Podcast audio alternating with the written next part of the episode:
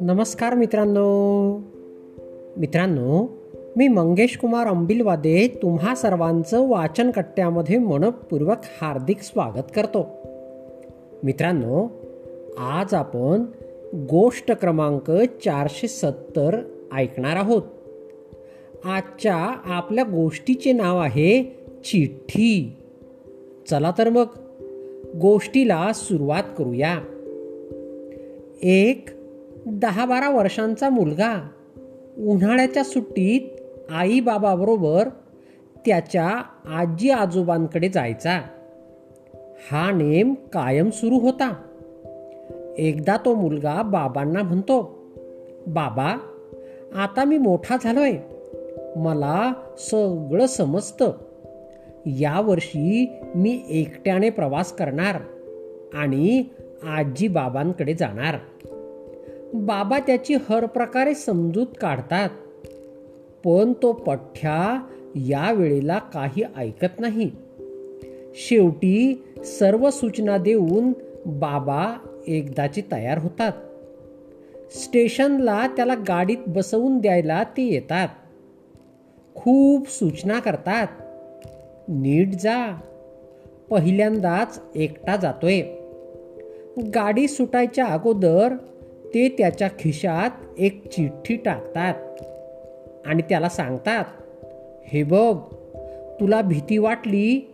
एकटं एकटं वाटायला लागलं की मगच ही चिठ्ठी वाच. गाडी सुरू होते. मुलाचा हा पहिलाच एकट्याने करायचा प्रवास. जसा गाडीने वेग घेतला तो तसा खिडकीतून गंमत बघायला लागला. पळती झाडे नदी डोंगर पाहून तो खुश झाला. हळूहळू गर्दी वाढू लागली. अनोळखी लोकांच्या गराड्यात त्याला भीती वाटायला लागली. कुणीतरी आपल्याकडे एकटक बघतय असं त्याला उगीच वाटायला लागलं. शेवटी तो रडवेला झाला. त्याला आता आई बाबा हवे होते असं वाटायला लागलं. तेवढ्यात त्याला आठवलं बाबांनी सांगितलं होतं की असं काही वाटायला लागलं तर खिशातली चिठ्ठी वाच.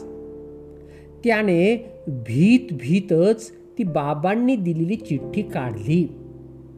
त्यावर एकच ओळ लिहिली होती बाळ भिवू नकोस. मी पुढल्या डब्यात बसून तुझ्या सोबतच प्रवास करतोय. त्याचे डोळे डबडबले. केवढा धीर आला त्याला. हायस वाटलं. भीती कुठल्या कुठे पळाली. निर्मात्यानेही आपल्या सर्वांच्या खिशात अशी एक चिठ्ठी लिहून आपल्याला या जगात प्रवासाला पाठवले आहे. या प्रवासात तो आपल्या सोबतच आहे. मग कसली आता भीती? हा प्रवास छानपैकी हसत हसत करूया. ठरलं ना मग? मित्रांनो गोष्ट या ठिकाणी संपली.